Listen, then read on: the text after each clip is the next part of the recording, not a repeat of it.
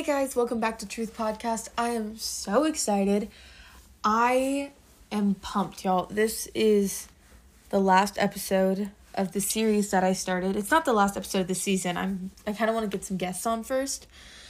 But this is the last episode of the series that I prepared, which was a series entitling the things that a lot of teenagers deal with, such as high schoolers, middle schoolers, or just young adults in general, people in college deal with, or most people deal with in general. And it was depression, self image, temptation, anxiety. Well, we've got three of the four of those out. So if you've listened to the past episodes, you know that self image is our last our last episode and our last thing that we have to do. So this is the episode that it's on. I'm going to talk about self image with y'all today. If you follow me on Instagram, y'all saw something that I posted that kind of like hinted towards this, and it was a it was a tweet by Chris Durso, and it said, "How can you feel worthlessness when Jesus was the currency used to pay for your life?" And that just that hit home with me. I loved it. I was like, "That's amazing. I have to share that." I was like, "Just a reminder, y'all are worthy because you are. Every single one of you are worthy." It tells you in the Bible that you are made in God's image and that you came from the mother's womb and that He made you worthy in her womb. That He made you worth, that He gave you worth and purpose. That you are beautifully made in His image. Well, first off, let's just go ahead and get started. But before we do, I just want to kind of clear something up. I'm going to be talking about the perfect ideology of what a female should be, or what a young girl or a woman should be and how that standard is completely unfair to women and completely unfair to what the Bible tells us we should be. And I'm going to do the same thing as much as I know about a male's perspective, as much of what I've heard from friends who are guys, from what I've seen people who are men struggle with, which I've seen adults that are men struggle with. I'm not an expert on that subject. I'm obviously not a guy. Sorry, hate to break it to y'all. But definitely not a male. So I don't exactly know their full experience, but I'm going to try to hit on that. But what I want to clear up is this is not an episode where I'm trying to say this is the male struggle and this is the female struggle and this is why one is harder than the other. Because that doesn't matter. As Christians, we shouldn't be so focused on who's struggling more rather than how do we help each other in our fights and in our demons and in our temptations. How do we put those struggles at bay and fill that that emptiness with God instead of my struggle is harder than your struggle. This is something that my friend told me the other day that I loved and that I want to share with y'all. I'm going to be quoting Lily Archangel here. Lily told me the other day, she said, Kaylin, not everyone's struggle is to the same extent. You might not be struggling as much as another person, but your struggle still hurts and it's still hard. No matter whether another person's hurt seems harder, it doesn't mean that it's more important or more worse than your own. Everyone's struggle is different, but it doesn't mean that it's any harder than someone else's. So, with that in mind, let's jump in. I'm going to start off with the female ideology because obviously I'm a girl, so like kind of have almost 16 years of experience in that subject. Yeah. In like a week I'll be 16. So, I have a good amount of experience in the area of being a female, you know. Well, let's just go ahead and start off with this perfect figure, this perfect body type that I feel like every single young girl tries to attain. You know, I used to do this a lot in middle school because I was a fat little middle schooler. Oh my gosh, y'all. I was so chubby. I look at pictures of me then and pictures of me now, and it's so different. Like, I had all that baby fat. And it's funny to me now because I weigh, I obviously weigh more now than I did when I was in middle school, but it's more muscle because I, I do weightlifting. So, like, it's so much different and it's so funny to me. But I remember being in middle school and wanting to attain that hourglass figure. Literally, I tried to come up. I always try to give y'all like definitions, like the internet definitions, like what people try to look up and see.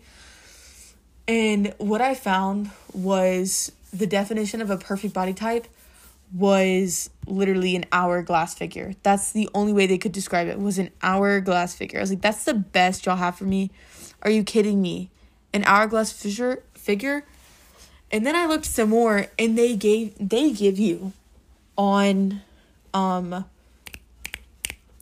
on the internet, if you like go to Google and you look up ideal female body or ideal female measurements, they say the specific proportions of an ideal female body is 36 to 24 to 36 inches around the waist, such as an hourglass figure. Oh my gosh. That is literally impossible unless you're born like that or you work out every single day. I don't understand. But yes, most people know this know this ideology, but let me just explain it for you real quick. What I hear a lot of times from people who are trying to meet or match up to that perfect ideal figure or ideal like style is they want to be about an A or B cup. You know, they want to have smaller boobs, a smaller chest. They want to have like a medium sized bottom. They want to have a really small waist and look petite and you don't want to be too tall because if you're too tall and you're dating a shorter guy, you you like overpower their masculinity. So you don't want to be too tall. You you kind of want to be around the average height, which is like I'd say five six, five seven. Anywhere from five five to five seven is kind of like the average height. You kind of want to be there. Um, you want to be sexy. You want to be hot. You want to show your body off. You want to show other people that you're a woman and that you're beautiful and that you're gorgeous. Like, look at me. I'm amazing. I'm gorgeous. You also want to be modest. Like, you don't want to show off too much. And you want to maintain your chastity. You want to maintain your virginity. You don't want to, you know, just throw yourself around like garbage. But you want to be sexy. That's one of the things I hate most about our culture is that so many girls are trying to be sexy and beautiful and flirtatious, kind of like all these models that you see on TV. I just, why can't natural beauty be a thing? Why can't naturally perfect beauty be a thing? Why can't modest be beautiful? I I love like the modest female idol. Like that's just that's amazing to me. I think that there's something super special about natural beauty and about loving who you are as a person and loving who you are on the inside and then feeling beautiful on the outside because of it. I think there's something so special about that. But because we learn we live in a materialistic world, obviously that's not the ideology that we have for ourselves. But here's a verse that I found that talks about loving the world. So this verse is 1 John 2:15 and it says, "Do not love the world or anything in the world. If anyone loves the world, love for the Father is not in them." I like that verse and I feel like it relates to this so much because so many girls are so in love with all these supermodels and all these these dietary habits and all these weight loss habits and all these other things to kind of make themselves look like that perfect hourglass figure that most people will never attain and they love that ideology of themselves and they love that version of themselves instead of the version of themselves that God created, the beautiful, perfect version that He made in His image, out of His flesh, out of Adam, out of the soil, out of Himself, that perfect, everything that God makes is perfect. And I feel like that is what we should be seeking. That is what we should be after. And what do I mean by that? I mean God's idea of a beautiful person, of a beautiful thing what the Bible tells us is beautiful is the inside. The Bible tells us caring for your neighbors, caring for one another, loving your brother, loving your sister. The Bible tells us having a heart of worship, having a heart for God, having a drive to tell others, having discipleship, evangelism. All of that is what makes us beautiful, not these materialistic, worldly things that we love and that we seek after day after day. Another verse is Romans 12, 2. And it says, Do not conform to the pattern of this world, but be transformed by the renewing of your mind. Then you'll be able to test and approve what God's will is, his good, pleasing, and perfect will. This is just another verse that shows that do not conform to the pattern of this world. I see so many females, so many females, and this goes for males too. So many females want to go out and be sexy and be that ideal figure and be that ideal female. And so many guys want to go out and be that ideal male, you know, who's ripped and who's masculine and who's who's just who's that ideal person that the world is created for all of us to be. And I know y'all know what I'm talking about because if you have social media, that is the number one source of showing us that this is what you should be.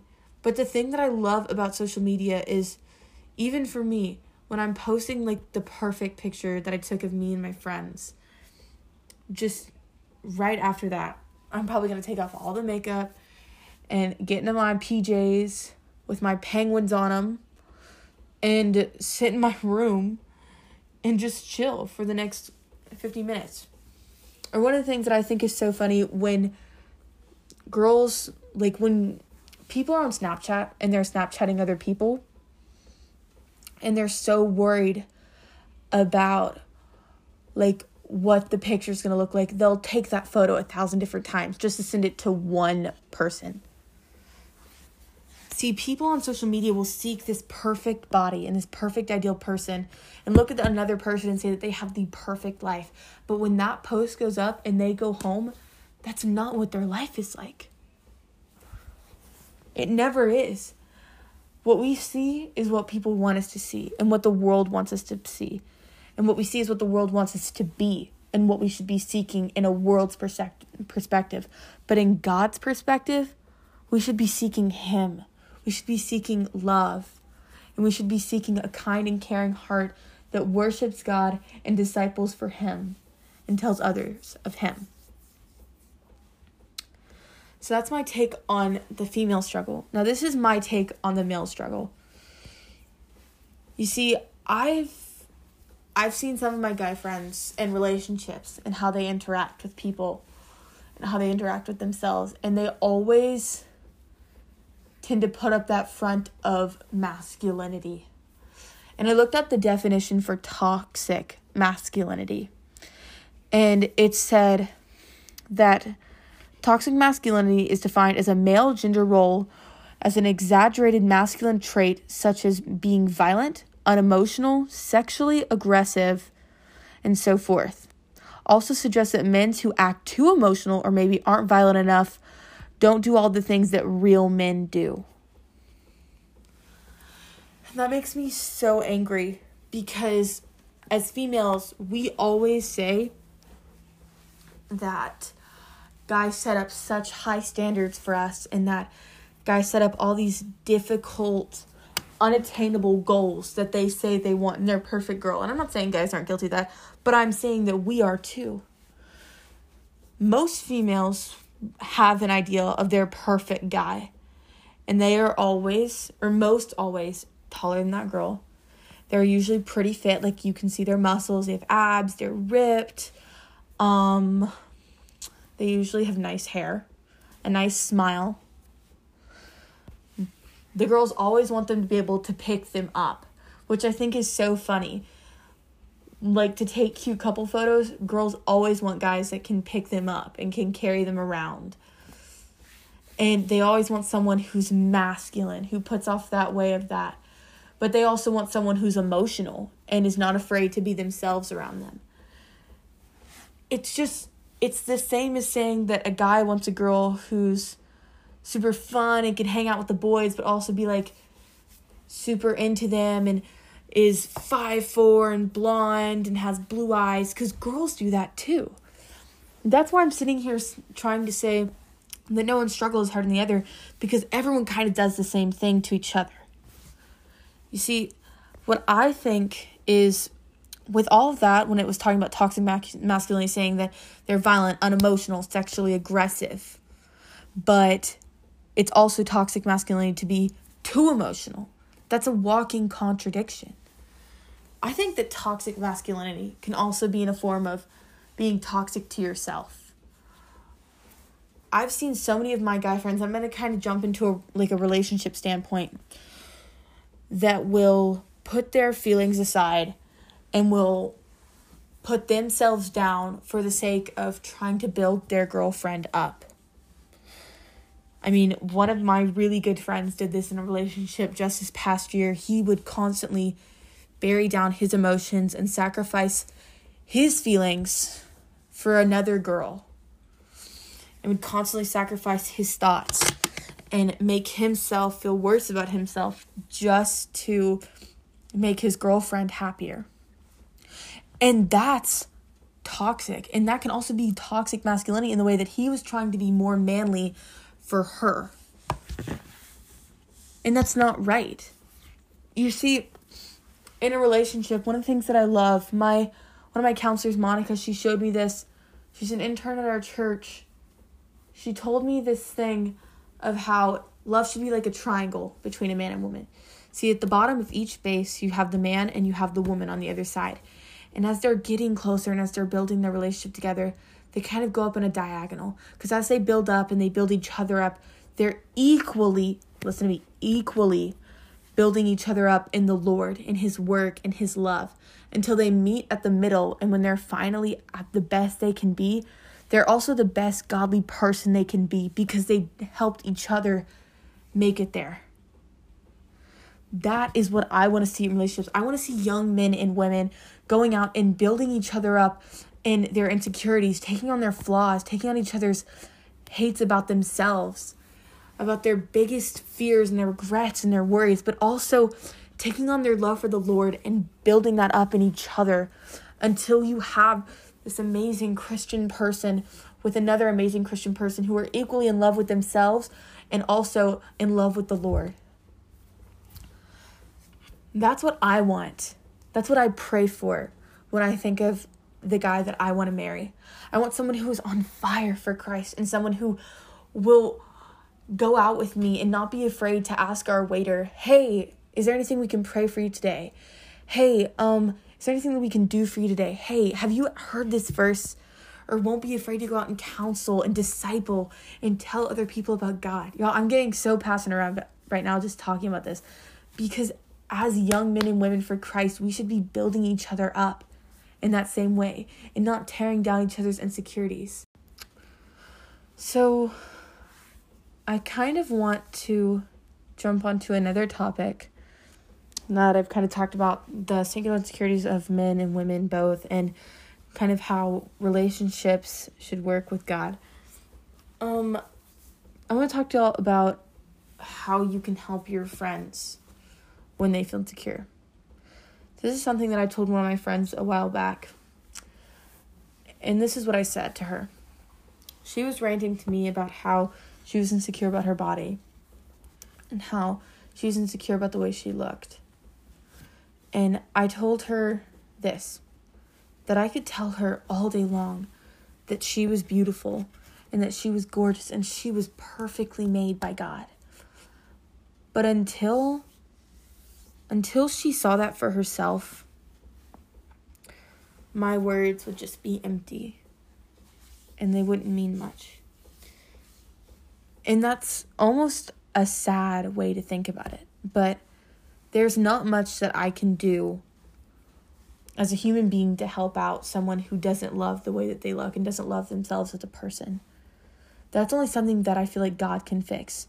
Now, of course, it's great to be there for your friends and to let them tell you what they're feeling and to be there and to sit down with them and to talk with them about how they're hurting and about their pain and their hardships. And maybe tell them yours as well so that they don't feel so alone. But that is only something that God can fix. See, when I was in middle school, I was always super insecure about my stomach because I my stomach even though I was a bigger girl, most bigger girls still have kind of have a flatter stomach, just a bigger like build. My stomach pokes out and like curves. And I don't know the best way to describe that. That's the best I can do.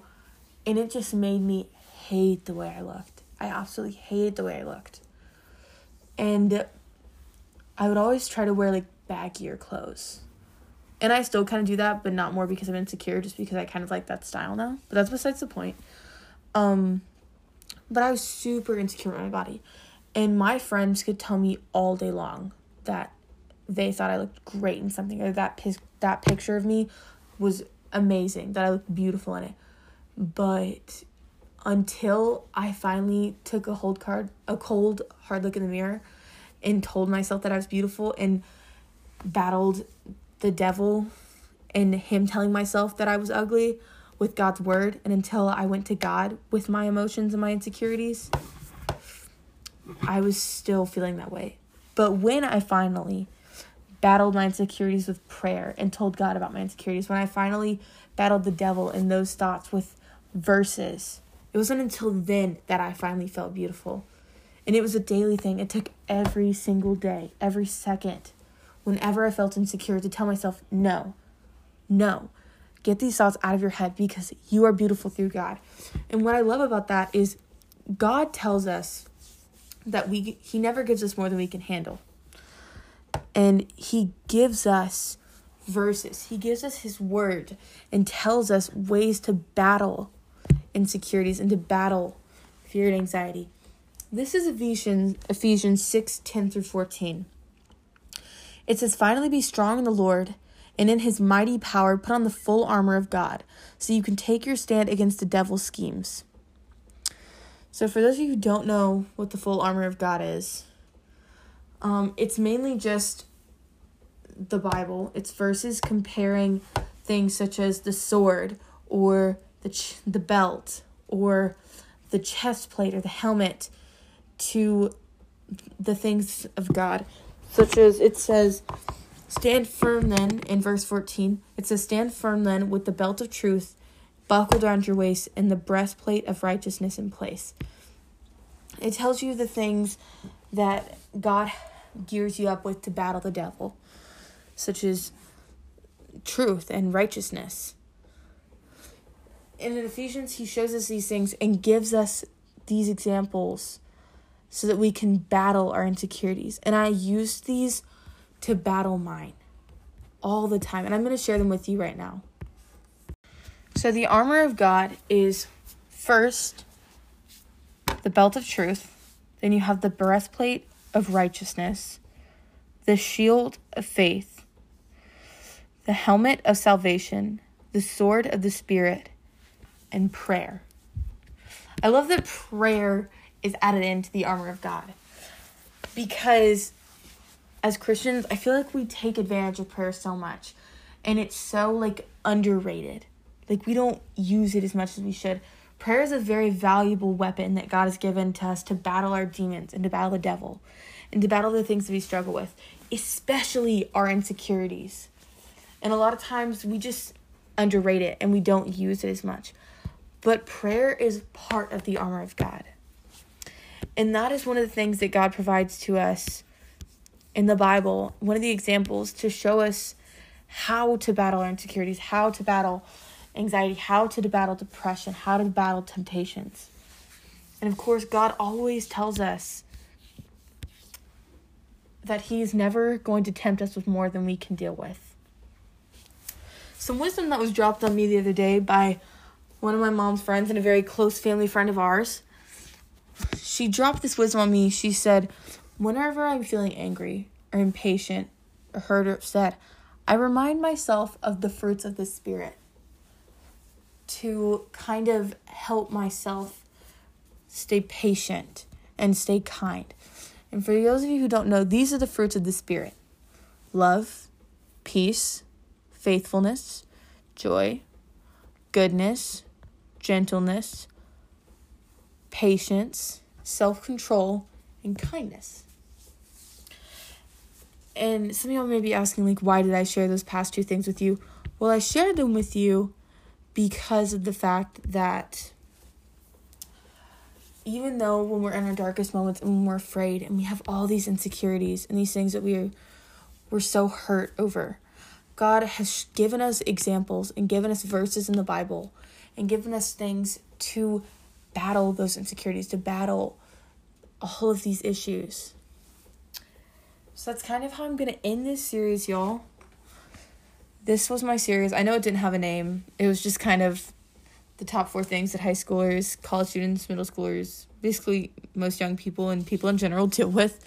Didn't have a good name. It didn't have a very, didn't have a name at all. But that was my series. And I guess I'm just to pray us out, guys. Dear Lord, thank you for this day. Thank you for everything done for us. God, I want to pray over, first off, all the people being affected by the coronavirus, God the people who have lost family members, the people who are struggling, the people who are sick, and the people who are just losing all these opportunities and losing other things due to this pandemic. God, I pray that you'll put your healing hand over this world and over these families and these people, God. You'll help the sick to be healed and the grieving to be at peace. God, I want to pray specifically over Joe Austin's family. He's a Milton High School coach. If any of you know him, I want to pray over him and his family. Recently, this past few weeks, he has gone to heaven to be with you, God. And I'm just praying over his family right now, Lord, that you'll give them peace and guidance through this dark time. You'll give his son and his wife peace and guidance, Lord, and strength through you to help them get through this, Lord, and to come out stronger. God, I pray for my mom as she is sick and she's getting better very quickly, Lord, but that you'll just keep her getting better and keep her becoming healthier. God, I pray over all the students and the teachers and the administrators as we go back to school. You'll keep everyone healthy and happy, but mostly abiding by you, God, and letting that be our mission field, God, as Christians, that we'll go and we'll share your word. Lord, thank you for everything done for us. In your name I pray. Amen. Well, guys, that was the end of my podcast episode. I am so happy that y'all came and listened to it. I hope y'all have a great day, and I'll see you on the next episode next week. Bye, guys.